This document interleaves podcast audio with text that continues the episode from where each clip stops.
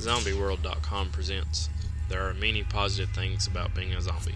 Be sure and check us out on Zombie World dot com and as well as on our Twitter page at Zombie World. That would be Zombie, W U R L D. There are many positive things about being a zombie. Number nineteen. You would have made a great antagonist in a Bruce Lee movie.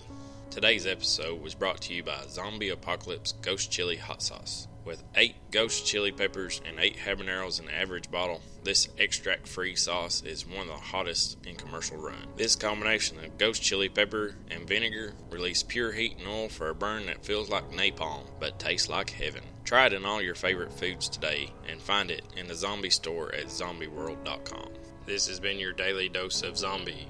Be sure and check us out on our website at Zombie World dot com and on our Twitter at Zombie World. That's zombie W U R L D, and make sure you hit the subscribe button so you don't miss an episode. Be sure and join us tomorrow and learn how you can be a better zombie.